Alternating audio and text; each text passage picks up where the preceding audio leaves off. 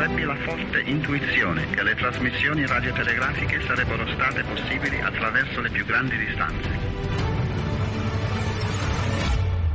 La guerra è finita. I have a dream. Three, two, one. The World Trade Center exploded. Campioni del mondo! Habemus Papa. Il mondo alla radio. Dall'attualità internazionale alla cronaca locale. Buongiorno e ben trovati da Stefano Lescinski in studio per questo appuntamento con il mondo alla radio, lo spazio di approfondimento sulla radio vaticana. Gabriele Di Domenico e Gianmarco Murroni ci seguono per la parte tecnica e per la regia di questa edizione che apriamo con eh, delle notizie fondamentalmente eh, internazionali anche se eh, non riguardano prettamente eh, la politica. Parliamo infatti dell'aumento incredibile che c'è stato nelle emergenze umanitarie nel 2023, i dati si riferiscono infatti all'anno appena eh, passato. Emergenze che hanno raggiunto il loro picco rispetto agli ultimi dieci anni e che eh, non eh, sembrano diminuire per il 2024, anzi le previsioni eh, prevedono un uh, aggravarsi delle emergenze umanitarie in corso, ma quello che lascia eh, più sorprese in realtà è eh, il nuovo numero di emergenze umanitarie che si sono eh, aperte in giro per il mondo e che eh, hanno provocato eh, per l'appunto questo picco che non si vedeva da decenni. L'allarme è stato lanciato dall'Alto Commissariato delle Nazioni Unite per eh, i rifugiati che rende noti i eh, dati sulle persone assistite e sulle operazioni che vengono compiute nel eh, mondo per contrastare questa sofferenza incommensurabile di decine decine di milioni di persone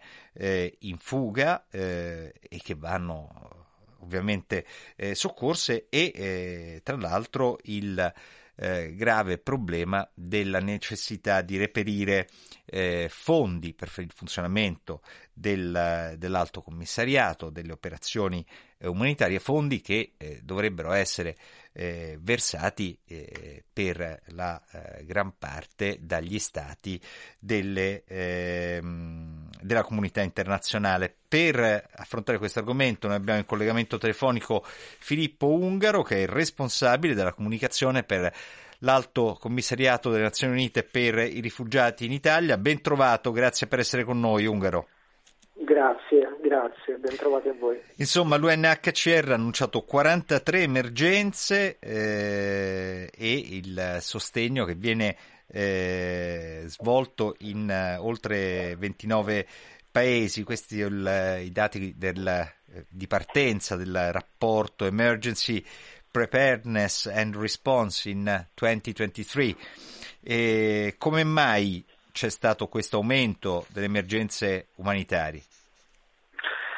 Beh sì, allora durante lo scorso anno, l'anno appena passato, eh, l'UNHCR ha eh, annunciato un sostegno maggiore a 29 paesi rispondendo appunto a ben 43 emergenze che costituisce, come diceva giustamente lei, il, il picco degli ultimi dieci anni e purtroppo è sotto lo, gli occhi di tutti, lo vediamo anche noi costantemente, eh, la recente situazione in Palestina, Gaza, tra Israele e territori occupati, il, la situazione dell'Ucraina che tutti quanti noi conosciamo benissimo. Eh, ma oltre a questo ci sono tante altre situazioni di emergenza che magari eh, sono meno sotto i riflettori o situazioni eh, esistenti che però per qualche motivo eh, si aggravano. Che poi non sono eh, tutte dovute a conflitti, no? Beh, quasi sempre sì, diciamo che queste situazioni di emergenza sono spesso dovute a conflitti la maggior parte delle volte, ma anche a violazioni di diritti umani, violenze in generale e anche conseguenze però dei, eh, del cambiamento climatico, della crisi climatica. Tutto questo genera, ha generato anzi nel, nel 2023 eh, una, un movimento di, ben 114 milioni di persone in fuga appunto da questi fenomeni, dai conflitti, dalle violenze, dagli effetti dei cambiamenti climatici. 114 milioni che era già un numero record l'anno scorso, con un aumento rispetto all'anno precedente. A dire la verità abbiamo registrato un aumento da 110 a 114 nel breve spazio della scorsa estate ma se continuiamo con questi trend, con queste condizioni, nel 2024 il numero delle persone totali in fuga nel mondo potrebbero arrivare a 130 milioni. Ora è evidente che c'è un problema, una questione che va eh, affrontata, va affrontata dalla comunità internazionale eh, i conflitti possono essere lontani, possono essere combattuti per procura, eh, non si dichiara quasi più guerra, diciamo così, ma poi questi problemi eh, comunque nel mondo sono ben evidenti e non fanno altro che aumentare disagio e una fortissima necessità di protezione verso queste persone. Tra l'altro ricordiamo ai nostri ascoltatori che questi 114 milioni di persone in fuga attuali e, e in previsione i 130 eh, milioni che potrebbero eh, essere in, in movimento nel, nel, prossimo anno eh, generalmente cercano e trovano riparo in aree eh, limitrofe a quelle dove eh, si sviluppa l'evento che provoca eh, la fuga, generando poi soprattutto in quei luoghi no, la, l'emergenza umanitaria. Assolutamente, mh, mm, correttissimo il 75% di queste persone in fuga vive in paesi a basso o medio reddito, parliamo molto spesso appunto di paesi eh, limitrofi ai paesi eh, d'origine, eh, per lo più nei paesi meno sviluppati che hanno maggiori problemi, tant'è vero che appunto 46 eh, paesi meno sviluppati che rappresentano solo 1,3% del PIL ospitano il 20% di tutti i rifugiati, Chad, Repubblica Democratica del Congo, Etiopia e via dicendo. Quindi c'è anche dire, una, una, cattiva eh, gestione anche a livello di distribuzione, ma insomma conflitti, eh, conseguenze dei cambiamenti climatici, eh, una, una, grande produzione di eh, persone in fuga, è evidente che ci vuole più solidarietà, è evidente che ci vuole più cooperazione internazionale e non eh, divisioni. Queste sono questioni e problemi che si, si affrontano insieme e che possono essere gestite assolutamente. Senza contare poi che flussi eh, di persone, i profughi eh, che si muovono eh, in, in, numeri così consistenti sono, diventano essi stessi, eh, diciamo così, eh, elementi di, anche di crisi a livello locale, di conflitti e di tensioni, quindi rischia di generare poi ulteriori, ulteriori cause eh, di, di, emergenza. Eh, L'UNHCR ha fornito ehm, beni eh, di emergenza nel 2023, mi corregga se sbaglio, per un valore di 53,5 milioni di dollari, che è una cifra eh, molto consistente. Una cifra tuttavia che eh, non, non, rispecchia, diciamo così, un, un, atteggiamento zelante da parte della comunità internazionale nel versare eh, contributi e donazioni al, all'alto commissariato per affrontare queste emergenze. Guardi, allora, eh, ovviamente come tutti gli anni eh, i donatori sono stati molto generosi e grazie a questa generosità abbiamo, come sottolineava giustamente lei, fornito eh, moltissimi aiuti vitali eh, sia per salvare la vita a queste persone ma anche per cercare di dare una prospettiva eh, di futuro e di um, una vita dignitosa. Questo bisogna sempre sottolinearlo, stiamo parlando di esseri umani, di persone che dal giorno alla notte sono costrette ad abbandonare tutto e che portano con sé anche giustamente delle aspettative e dei talenti anche per contribuire alla comunità di accoglienza. Ecco, detto questo però ecco, c'è un gap molto forte tra quelle che sono le esigenze delle persone in fuga, dei rifugiati a livello globale e poi eh, i reali fondi che sono a disposizione. Eh, Quanto avrebbe bisogno l'alto ecco, commissariato ecco, diciamo, per do, affrontare dignitosamente queste situazioni?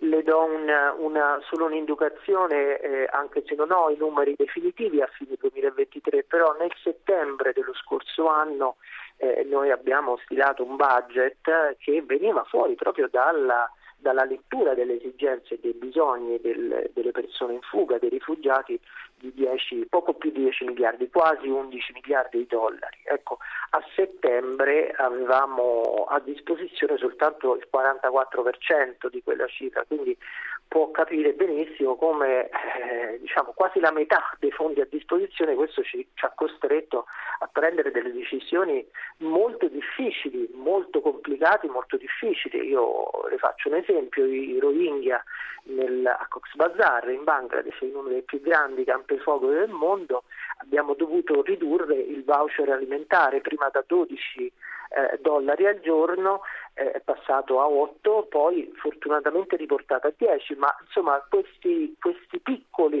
che possono sembrare piccoli spostamenti, possono veramente costare la vita a, a tante persone, possono veramente costare mettono a rischio la sopravvivenza di tantissime persone. Assolutamente, tra l'altro eh, il tipo di attività dell'Alto Commissariato delle Nazioni Unite per i rifugiati, abbiamo parlato di, eh, 29, eh, di 29, paesi in cui ci sono degli interventi eh, di assistenza in corso, richiede una logistica che è molto complicata e molto articolata. Eh beh sì, certamente eh, l'aspetto della logistica è fondamentale eh, tant'è che eh, si investe parecchio in, anche in, in capacità eh, a livello di risorse umane per trovare quelle che sono le risorse migliori a livello di, di logistica.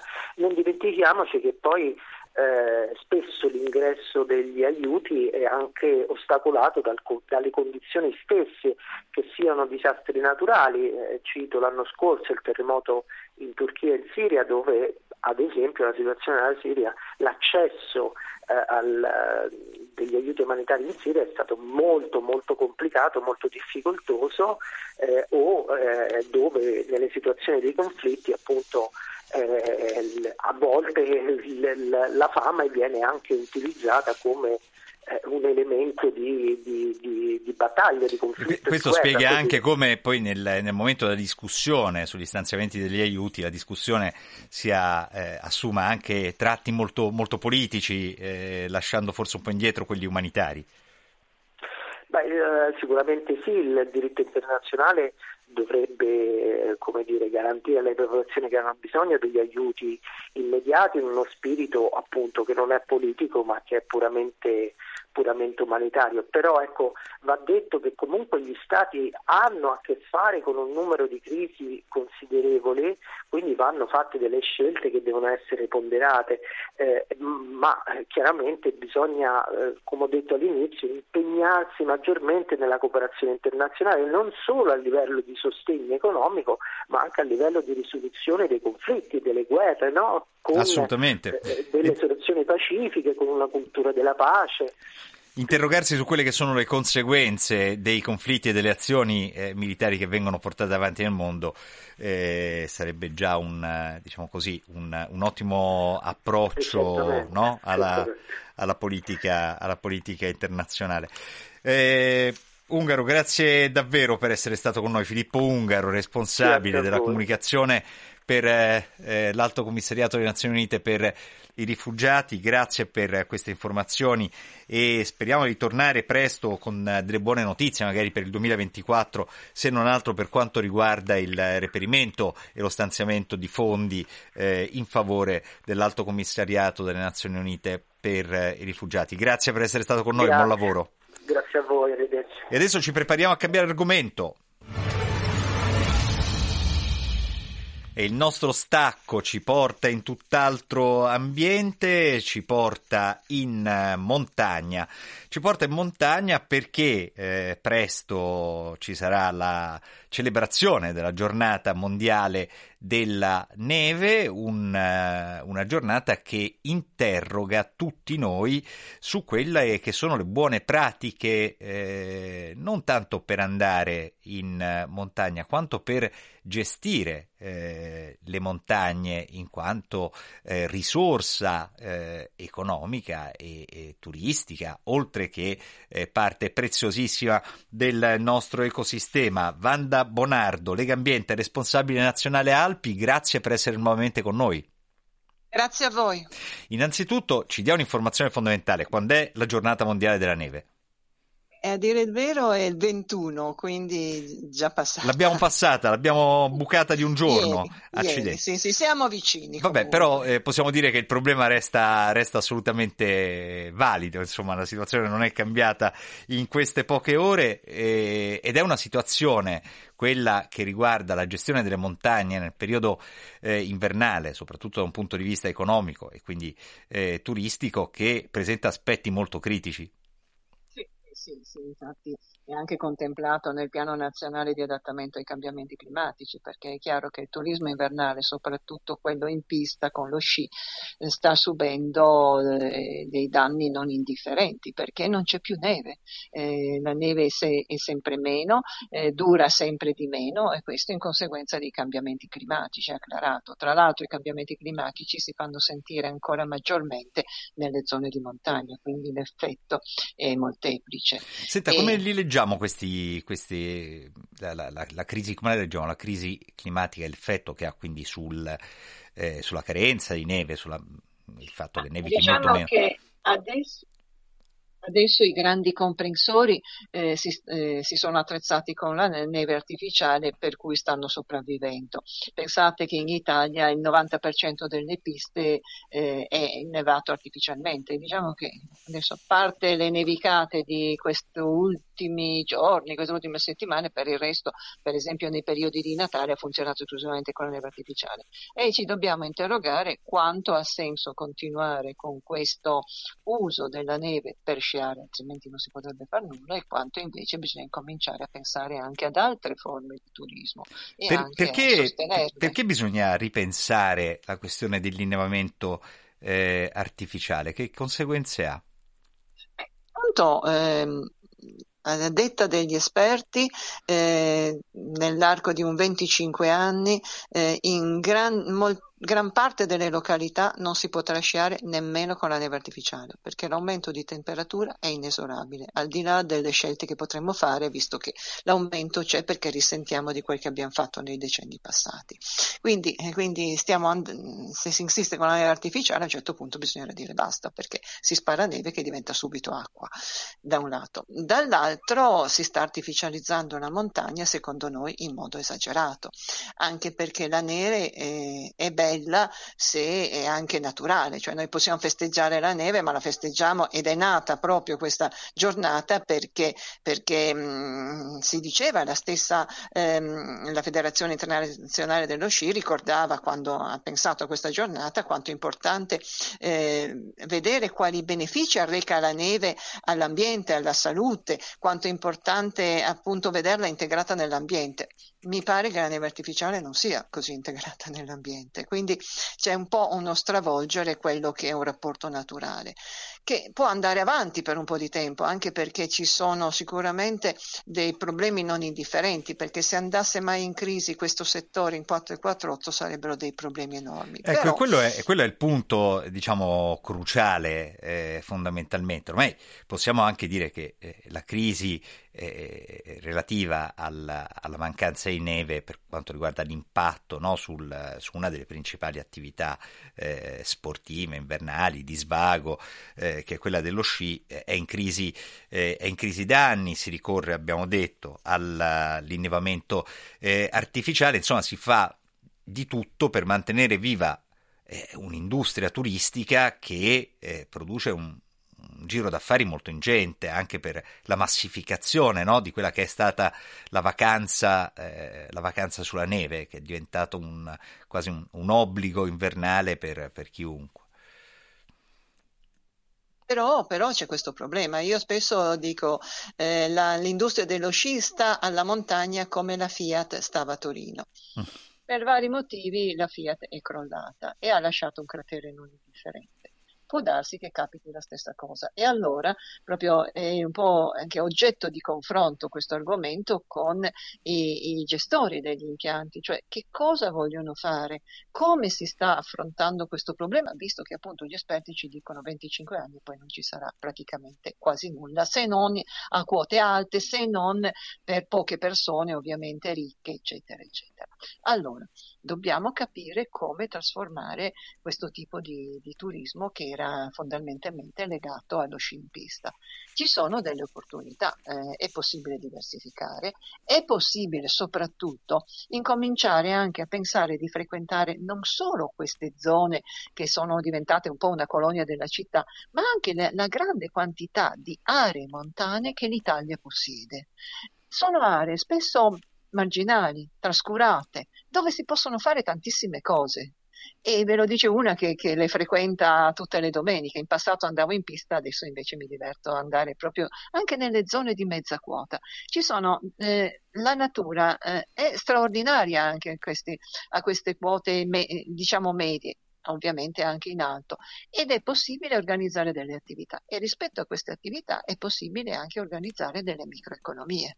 Senta, che visto che va ripensato, visto che va ripensato il sistema turistico eh, in, in, montagna fondamentalmente, perché mi sembra che sia questa un po' eh, la necessità, come si fa a ripensare questo tipo di eh, sviluppo del settore eh, turistico, di svago, eh, in maniera sostenibile, cioè che non arrechi poi eh, danno ulteriore alla montagna con un'eccessiva frequentazione, un'eccessiva antropizzazione. Eh, come dicevo prima, mh, mm, la montagna italiana è vastissima. Il caso della Valmaira, ad esempio. La Valmaira è una valle del Cuneese dove eh, ci sono stati in passato alcuni impianti ma durati pochissimo e poi smantellati, praticamente inutilizzati, per cui è rimasta integra. In questo caso hanno sviluppato un turismo che è basato sullo sci alpino, quello con le pelli mh, mm, sulle, eh, sul fondo, laddove c'è la neve, perché quando c'è la neve è bene è bene, è bello usarla, con le ciaspole sempre se c'è neve, ma anche arrampicata sulle cascate, laddove le cascate sono ghiacciate, e poi soprattutto camminate, eh, utilizzo della bicicletta, ehm, cavallo, eccetera, eccetera. Ecco, tutto questo combinato con una buona accoglienza ha fatto sì che questa valle eh, riuscisse, eh, riesca a, a, a vivere, non dico sopravvivere, ma a vivere bene anche di questo tipo di economia. Sono quasi tutti stra- cioè, per la gran parte sono stranieri che frequentano questa valle ed è ambitissima. No, eh, non si trova posto da dormire, ma non solo a Natale e a Ferragosto, anche negli altri 365 giorni l'anno. Quindi questo è un esempio. È chiaro che questa è una valle che era integra, io penso alle qualità tipo Sestrie, eh, tipo Bormio, altre non potranno fare questo tipo di scelta, però potranno diversificare e potranno comunque eh, proporre anche dell'altro. Però c'è un, un fatto, che prima ci si impegna a pensare a nuove forme di, di attività mh, produttive turistiche in questo caso e quindi a costruire posti di lavoro e meglio è perché ecco, più questo... perdiamo tempo e, e, e più ci accaniamo sprecando soldi con innevamento artificiale eccetera eccetera e peggio sarà quando dovremo sbattere il muso e non ci saranno più scuse. Vanda Bonardo, prima di salutarci eh, diamo anche eh, appunto parlando di soldi diamo, diamo, diamo delle cifre eh, voi avete riportato eh, da parte eh, del, del, governo, ad esempio in Italia, un stanziamento nel 2023 di 148 milioni di euro destinati a, eh, alle società eh, proprietarie degli impianti di risalita per l'ammodernamento, la sicurezza e le dismissioni e solo 4 milioni di euro a disposizione per l'eco eh, turismo. Diciamo che non è un, un, investimento lungimirante quello che viene no, fatto. È un errore, è un errore che in prospettiva non può aiutare. Cioè, pensiamo se, se, se, se si fosse potuto, non dico dare 144, 140 dare più milioni a, a, a queste piccole imprese, però almeno una parte. Cioè, sono giovani, sono soggetti che stanno lavorando, che hanno bisogno di essere sostenuti e queste attività sono capaci di futuro, mentre quell'altra, come ci siamo detti, andrà a esaurirsi. Quindi, insomma, è, c'è scarsa lungimiranza nel momento in cui si continua a investire sulle attività tradizionali e non si dà spazio alle attività che possono permettere di vivere la montagna e di costruire posti di lavoro per il futuro. È chiaro, anche perché e anche qui bisogna guardare eh, diciamo, al futuro con un po' di anticipo, perché non è che, come diceva lei all'inizio della trasmissione, le cose si possono fare dall'oggi al, al domani, non è che con uno schioccare di dita si cambia un intero settore del turismo e dell'impresa. Eh, Vanda Bonardo, grazie davvero per essere stata con noi, eh, responsabile nazionale Alpi di Legambiente. Ricordiamo che ieri c'è stata la giornata mondiale eh, della neve, ma noi ne abbiamo parlato oggi eh, perché il problema resta valido e lo resterà per tutto l'inverno. Tra l'altro poi ci sono anche tante altre iniziative di studio e di eh, report che Legambiente ha in, in preparazione. Se non sbaglio, eh, ce n'è una che eh, porterete a termine in primavera, è corretto? Sì, sì, sì, attorno il, al 10-15 di marzo dovremmo aver predisposto il dossier completo e quindi lo renderemo noto e saremo felici di raccontarvelo. Diciamo che ci sarà poi tutta l'estate per pensare all'inverno successivo, quindi potrebbe essere sicuramente un ottimo indirizzo. Grazie per essere stata con noi, grazie al vostro lavoro. Grazie a voi. Bene, noi ci prepariamo a ridare la linea alla regia, Gabriele Di Domenico e Gianmarco Murroni, prima di avviarci sulla strada della seconda parte della nostra puntata, che ovviamente andrà eh, nuovamente su un tema internazionale molto caldo, e cioè parleremo della crisi in atto nel Mar Rosso e soprattutto di quella che è la missione eh, europea che eh, sembra ormai cosa fatta per eh, garantire la sicurezza della navigazione in quelle acque. A tra poco.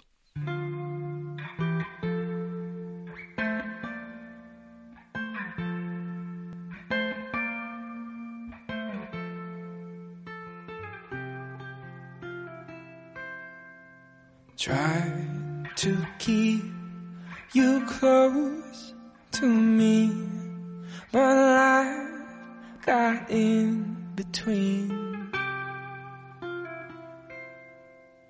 Tried to square not being there, but said that I should have been.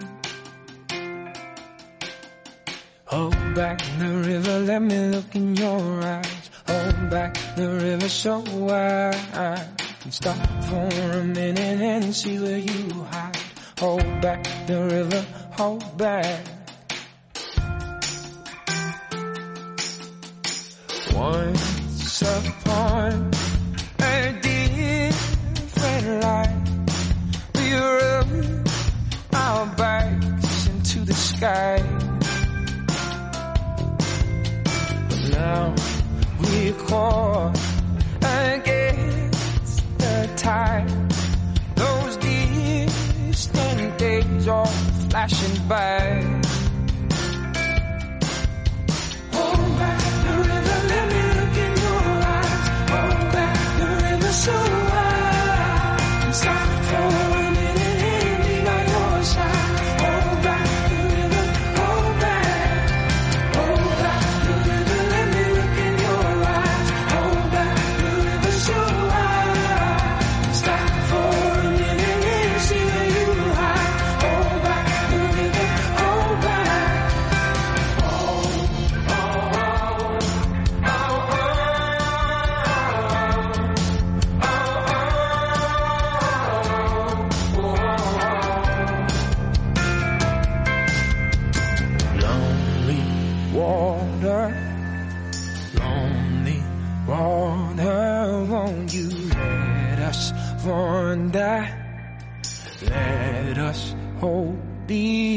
other. No.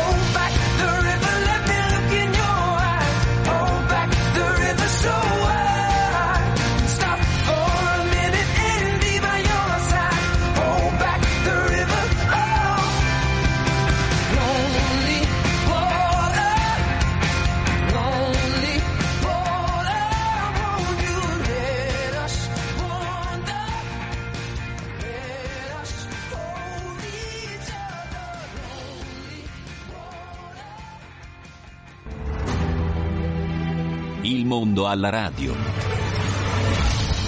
Ed eccoci nuovamente in diretta con il mondo alla radio, lo spazio di approfondimento sulla Radio Vaticana. Io sono Stefano Rescinski, Gabriele Di Domenico e Gianmarco Murroni dall'altra parte del vetro per la parte tecnica e la regia di questa edizione.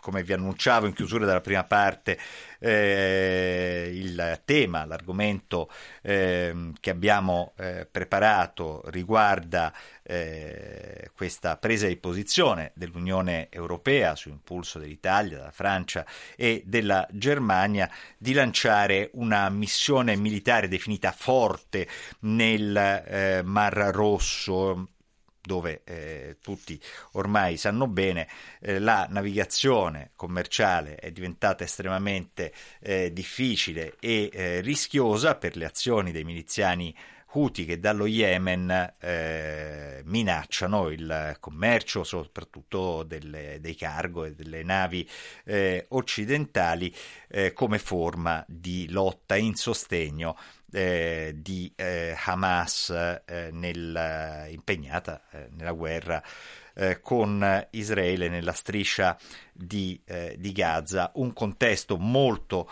eh, complicato nel quale entrano in gioco interessi internazionali eh, e posizioni strategiche di diversi paesi, non ultimo l'Iran che è tra i principali finanziatori dei miliziani Houthi. Eh, questa iniziativa della missione navale nel, europea nel Mar Rosso eh, appare ormai come cosa fatta. Oggi eh, è stata discussa al Consiglio Affari Esteri eh, del, dell'Unione Europea e poi eh, alla riunione dei ministri degli esteri del 19 febbraio dovrebbe eh, essere approvata in via definitiva. Di cosa si tratta?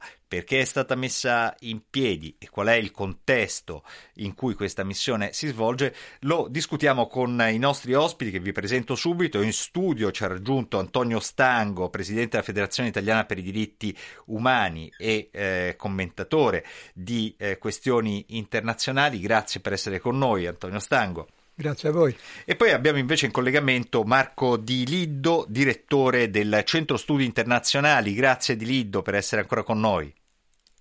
Grazie a voi e un caro saluto ai radioascoltatori. Io vorrei iniziare subito con una considerazione da parte di Marco Di Liddo che ci aiuta magari a inquadrare da un punto di vista geopolitico quello che sta eh, accadendo nel, nel, Mar Rosso e soprattutto quello che è eh, l'impegno che eh, inevitabile, eh, direi, eh, almeno considerato inevitabile dall'Unione Europea eh, del, degli, degli, Stati membri stessi in quella, eh, in quella, in quella regione, in quel tratto eh, di mare. Finora l'Unione Europea sembrava eh, essersi un po' sfilata dalla eh, tutela o comunque dal controllo eh, di questo tratto di mare che poi porta nel Mar Rosso e verso il, il canale di Suez. Eh, come mai un cambio di eh, di strategia di questo tipo anche, e anche quali sono i pericoli insomma, di una missione eh, di questo tipo.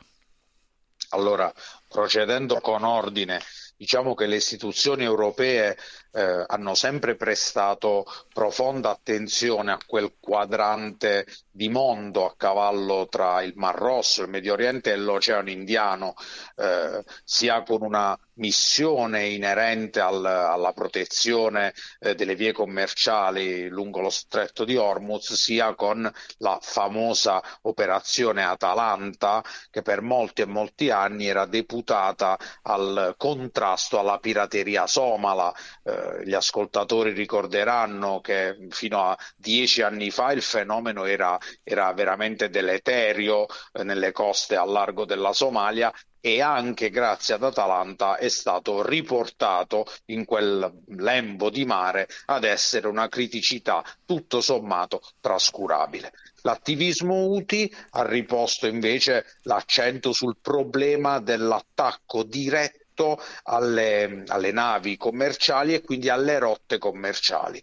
L'Unione Europea e i paesi europei, ehm, parte dell'Unione, non potevano partecipare, o meglio, si sono defilati rispetto all'iniziativa statunitense, quindi alla famosa missione Prosperity Guardian, perché le regole di ingaggio di Prosperity Guardian prevedevano una, eh, un approccio proattivo, nel senso mettevano in preventivo l'utilizzo di strike, quindi di bombardamenti contro le infrastrutture militari degli UTI sulla terraferma. Diciamo Come- operazioni militari, insomma, non dichiarate come tali. Ecco, non, non c'era guerra, però eh, gli obiettivi militari venivano individuati in un altro paese e comunque eh, colpiti, insomma, quindi più che proattiva direi molto preventiva. Eh, preventiva fino a un certo punto, perché sostanzialmente i primi a, a minacciare le rotte commerciali sono stati gli UTI con, questo, con il lancio di vettori balistici, di droni o addirittura con eh, tentativi, molte volte riusciti, di, di abbordaggio. Secondo la dottrina americana c'è la possi- un- tra le varie attività che possono essere messe in campo, c'è anche quella di colpire le infrastrutture che permettono agli UTI di rappresentare una minaccia alle rotte commerciali. L'Unione Europea invece ha una strategia diversa, preferisce non optare per questo tipo di attacchi sulla terraferma, ma schierare un dispositivo che vada ad intercettare eventuali vettori, vettori ostili per farla più semplice, navi in grado di distruggere i missili e i droni lanciati dagli UTI e di interdire eventuali azioni ostili da parte di, di- dei barchini, insomma, delle, delle navi utilizzate dai miliziani. È, una stato- differenza.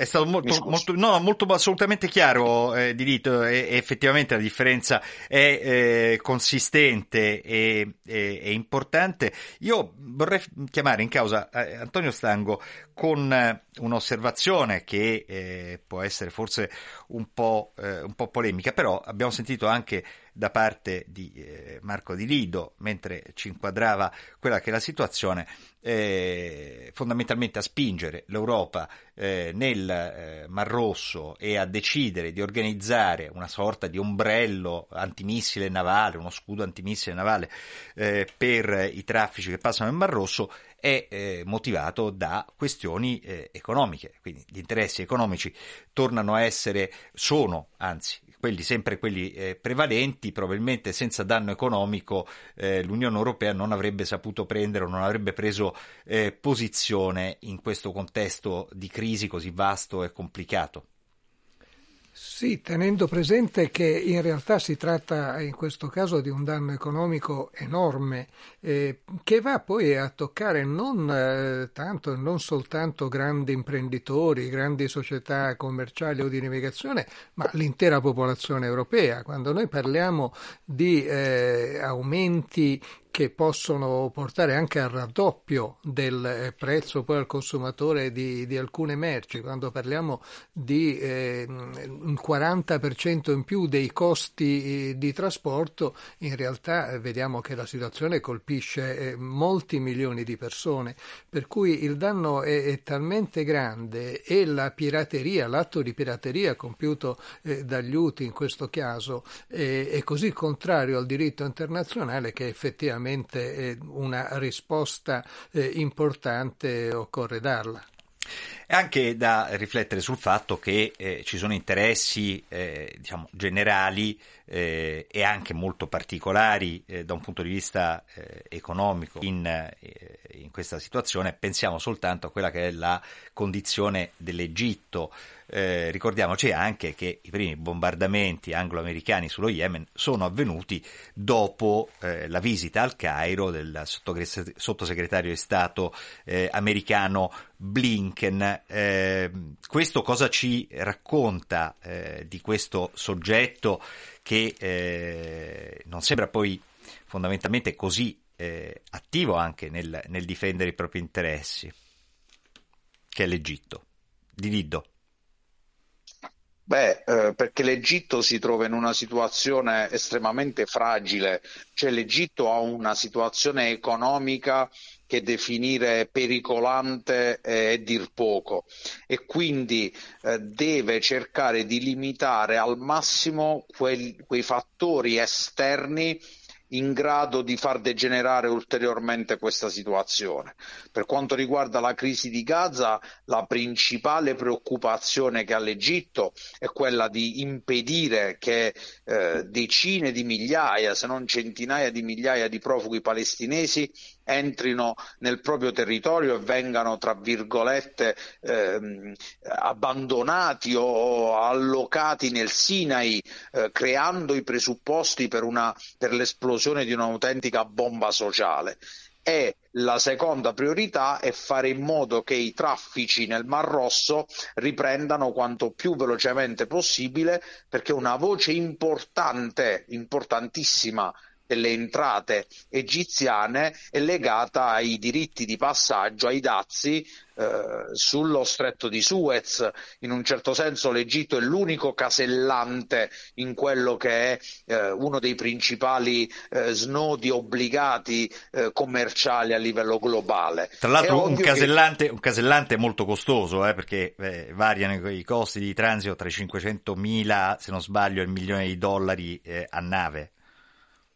Esattamente. Diciamo che è un casellante che agisce in un contesto di sostanziale monopolio e quindi può imporre eh, il prezzo che preferisce. Noi non possiamo eh, fare altrimenti perché non esiste un'alternativa altrettanto conveniente a, allo stretto di Suez, almeno per il momento. La criticità maggiore per l'Egitto arriverà quando eh, se i ghiacci artici si diciamo scongeleranno e si aprirà la grande rotta del, del nord, allora a quel punto ecco nei, nei collegamenti commerciali tra, tra, tra l'Asia, tra la Cina e il vecchio continente ci sarà un'alternativa eh, più veloce e meno costosa. Siamo Però sicuri, questo... per questo momento siamo sicuri che eh, il, diciamo così, l'Egitto fa il tifo per contrastare i cambiamenti climatici, considerata questa prospettiva. Di Liddo, eh, un istante per chiamare in causa di nuovo Antonio Stango.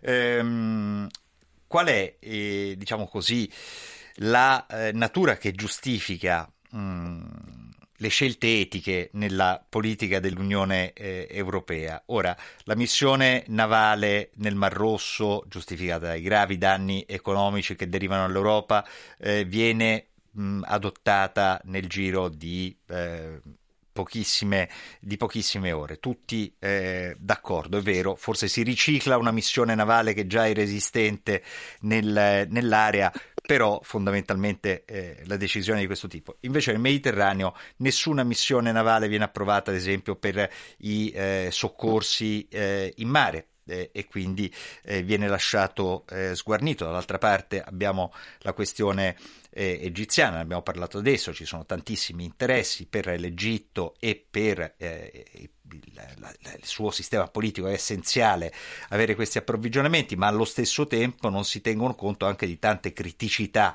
che riguardano l'Egitto stesso, eh, non ultimo nella eh, gestione del, della, della, questione dei diritti umani. Ehm, insomma, ci sono tanti problemi su cui si scende a compromessi. Qual è il, il peso della bilancia che usa l'Unione Europea? È un, è un, peso che è composto da molteplici fattori. Uno di questi è il fatto che le, le migrazioni, eh, si è accennato adesso alla questione delle eventuali missioni navali nel Mediterraneo, sono una questione che l'Europa non riesce a gestire. Per cui sono stati fatti tentativi diversi, sono state fatte in passato delle eh, missioni europee si sono cercate eh, vie di eh, dialogo con i paesi da cui partono eh, molti migranti, ma non si può certamente dire che si sia arrivati eh, ad una soluzione, fermo restando la necessità eh, di eh, salvare più vite possibili, rimane il fatto che l'Europa non è in grado di assorbire dei flussi migratori dei quali poi non riesce a, a gestire l'integrazione. Per cui è una problematica estremamente complessa. A questo proposito, quanto si diceva eh, dell'Egitto rispetto a, al blocco quasi del eh, canale di Suez, eh, mi fa anche ricordare che la popolazione egiziana sono 110 milioni eh, di persone in una gravissima crisi economica. Se l'Egitto dovesse perdere anche le entrate importantissime per il suo budget eh, delle mh, eh, tasse dei dazi sul canale di Suez, la situazione sarebbe ancora eh, più pesante e potrebbe determinare una nuova ondata migratoria verso l'Europa. Per questo l'Unione Europea e gli Stati membri, soprattutto quelli come l'Italia, che si affacciano sul Mediterraneo, eh, si trovano in una situazione estremamente delicata. Marco Di Liddo, eh, da un punto di vista strategico e politico, quanto può essere pericoloso eh, imbarcarsi in una missione come quella che sta per varare l'Unione Europea, e cioè fare da scudo ai traffici eh, commerciali, eh, certo in maniera difensiva, non eh, in maniera eh, offensiva, con regole di ingaggio molto, molto severe. Eh, tuttavia gli Stati Uniti fuori, eh, dai denti hanno accusato eh, Teheran, hanno accusato l'Iran di essere dietro il sostegno degli Houthi e di fornire gli armamenti che poi colpiscono eh, i traffici commerciali. Insomma, eh, non c'è il rischio che eh, con tutta questa presenza militare nell'area eh, si moltiplichi il pericolo appunto di una scintilla che poi può portare a conseguenze molto più gravi eh, di quelle a cui stiamo già assistendo? Allora, lei ha ragione quando dice che la presenza, che l'addensamento di unità militari in uno spazio geografico ristretto è foriero di possibili elementi di criticità. Però è anche vero dall'altra parte che eh, i nostri militari e in generale i militari delle forze armate occidentali non sono degli sprovveduti, sono dei professionisti altamente addestrati con delle regole di ingaggio e delle pratiche consuetudinarie provate migliaia e migliaia di volte in addestramento che servono proprio ad evitare che questa scintilla mai si inneschi. Poi naturalmente dobbiamo sottolineare la natura diversa delle due missioni, perché la scelta europea di non colpire gli obiettivi a terra è una scelta che ha anche lo scopo politico di contenere la conflittualità, evitando magari eh, le, ulteriori escalation delle tensioni e evitando quelle eh, casualties, cioè purtroppo quelle, quegli impatti sulla popolazione civile che anche le missioni e le operazioni militari più precise purtroppo hanno. Quindi in questo senso il rischio c'è perché il rischio zero non esiste, ma le modalità della missione sono studiate appunto per tenerlo veramente, veramente vicino allo zero. Una missione che eh, si baserà certamente sul eh, rispetto di, di grandi eh, equilibri, insomma, e, eh, e si spera eh, che appunto venga apprezzato il fatto che non ci saranno attacchi a terra e quindi eh, però il rischio insomma è, è, evidente. Antonio Stango mi ha colpito una cosa che eh, scorre sulle agenzie ormai da, da, da mezzo pomeriggio. E, e, a parte, va bene, inter- per quanto riguarda l'Italia, sempre legata al Mar Rosso, eh, a parte gli interventi eh, ovviamente doverosi e, e, e, attesi del Ministero degli Esteri italiano che interviene su questa questione, e tra i soggetti che sono intervenuti con maggiore frequenza attraverso le agenzie c'è la Coldiretti. E eh, tra l'altro qui eh, io ho un dato eh, sotto mano eh, quando si parla di traffico marittimo ehm, si parla di 5 milioni e mezzo di miliardi di export agroalimentare italiano verso l'Asia. Sì, Sono cose che effettivamente possono colpire perché molto spesso l'opinione pubblica non viene informata eh, di questi elementi. Per esempio la produzione italiana concentrata in Trentino Alto Adige di mele viene esportata per migliaia di tonnellate in Asia proprio attraverso il, il canale di Suez e, e, il Mar Rosso e questo vale anche per altri prodotti eh, agroalimentari italiani, così come eh, l'Italia invece anche qui l'interesse di Confagricoltura eh, importa ehm, fosfati e altri ehm, eh, prodotti che, che servono come fertilizzanti. Per cui effettivamente il settore agroalimentare è molto importante. Questo ci ricorda la, la questione eh, sempre purtroppo attuale e drammatica della fame in tante parti del mondo. Già eh, la, la, guerra eh, in Ucraina, il blocco di porti nel Mar Nero, eh, la, la distruzione di alcune infrastrutture hanno causato un grave danno alla circolazione di prodotti agroalimentari, anche dello stesso grano eh, dall'Ucraina verso altre parti del mondo. Questa crisi fra Suez e il, fra il canale di Suez e il Mar Rosso aggrava eh, la questione. In pratica le ricadute eh, dell'agroalimentare sulla eh, sugli equilibri eh, sociali e politici sono assolutamente paragonabili a quelle che sono le ricadute del, delle fonti energetiche, del, della variazione dei prezzi nelle fonti energetiche. Eh, ci ricordiamo benissimo quello che è successo con eh, la questione del gas. Marco eh, Di Liddo, possiamo spendere ancora due parole molto brevemente per spiegare eh, agli ascoltatori eh, un po' questa eh, decisione organizzativa, eh, se non la vogliamo chiamare logistica, che è stata presa eh, in, in, merito all'organizzazione di questa missione navale, perché da quello che ho capito eh, non si tratterebbe di creare una missione nuova, ma semplicemente di riconvertire o di allargare gli obiettivi di una missione già esistente, corretto? Sì, c'è al vaglio questa possibilità di riconvertire ed ampliare la missione europea nello stretto di Hormuz al fine di ehm, in un certo senso impiegare anche una parte di assetti in questo momento eh, presenti in quel quadrante, quindi in un'ottica di razionalizzazione delle, delle risorse e anche eh, per, per, mandare un segnale, quindi eh, non, non, si va verso un, un'eccessiva militarizzazione di quel quadrante del mondo, ma si utilizzano già risorse schemi, cornici esistenti. Quindi anche in questo senso la diplomazia europea, europea sta cercando di, di muoversi con, eh, eh, veramente con il massimo tatto possibile per non urtare le sensibilità di alcuni attori in quella, in quella regione, eh, pur però eh,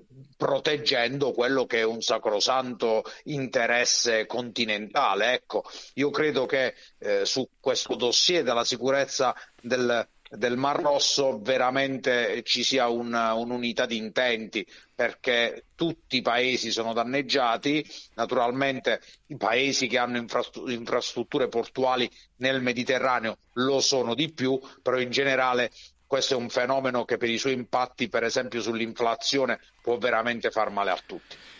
E tra l'altro è un bel segnale, Antonio Stango, veramente in un secondo, eh, di quella che potrebbe essere una visione politica estera dell'Unione Europea, insomma dovrebbe funzionare eh, con questa rapidità eh, solitamente. No? E questo sarebbe senz'altro auspicabile in molti campi. Grazie davvero Antonio Stango, Presidente della Federazione Italiana per i diritti dell'uomo, esperto di questioni internazionali, Marco Di Liddo, direttore del Centro Studi Internazionali, tutti voi che siete stati in ascolto, Gabriele Di Domenico alla console, Gianmarco Murroni alla regia. Adesso lascio lo spazio a Marco Guerra che vi porta le ultime notizie flash. Grazie a tutti per essere stati con noi.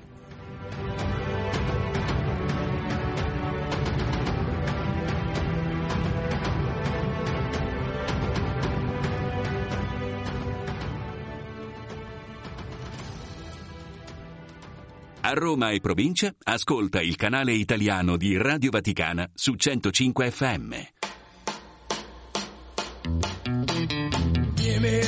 Ticket for an aeroplane Ain't got time to take a fast train. Lonely days are gone, I'm a going home. My baby just wrote me a letter. I don't care how much money I gotta spend. Got to get back to my baby. Lonely days are gone, I'm a going home. My baby just wrote me a letter. She wrote me a letter, said she couldn't live without me no more. Listen, mister, can't you see I got to get back to my baby once more? Anyway, yeah, a ticket for an aeroplane. Ain't got time.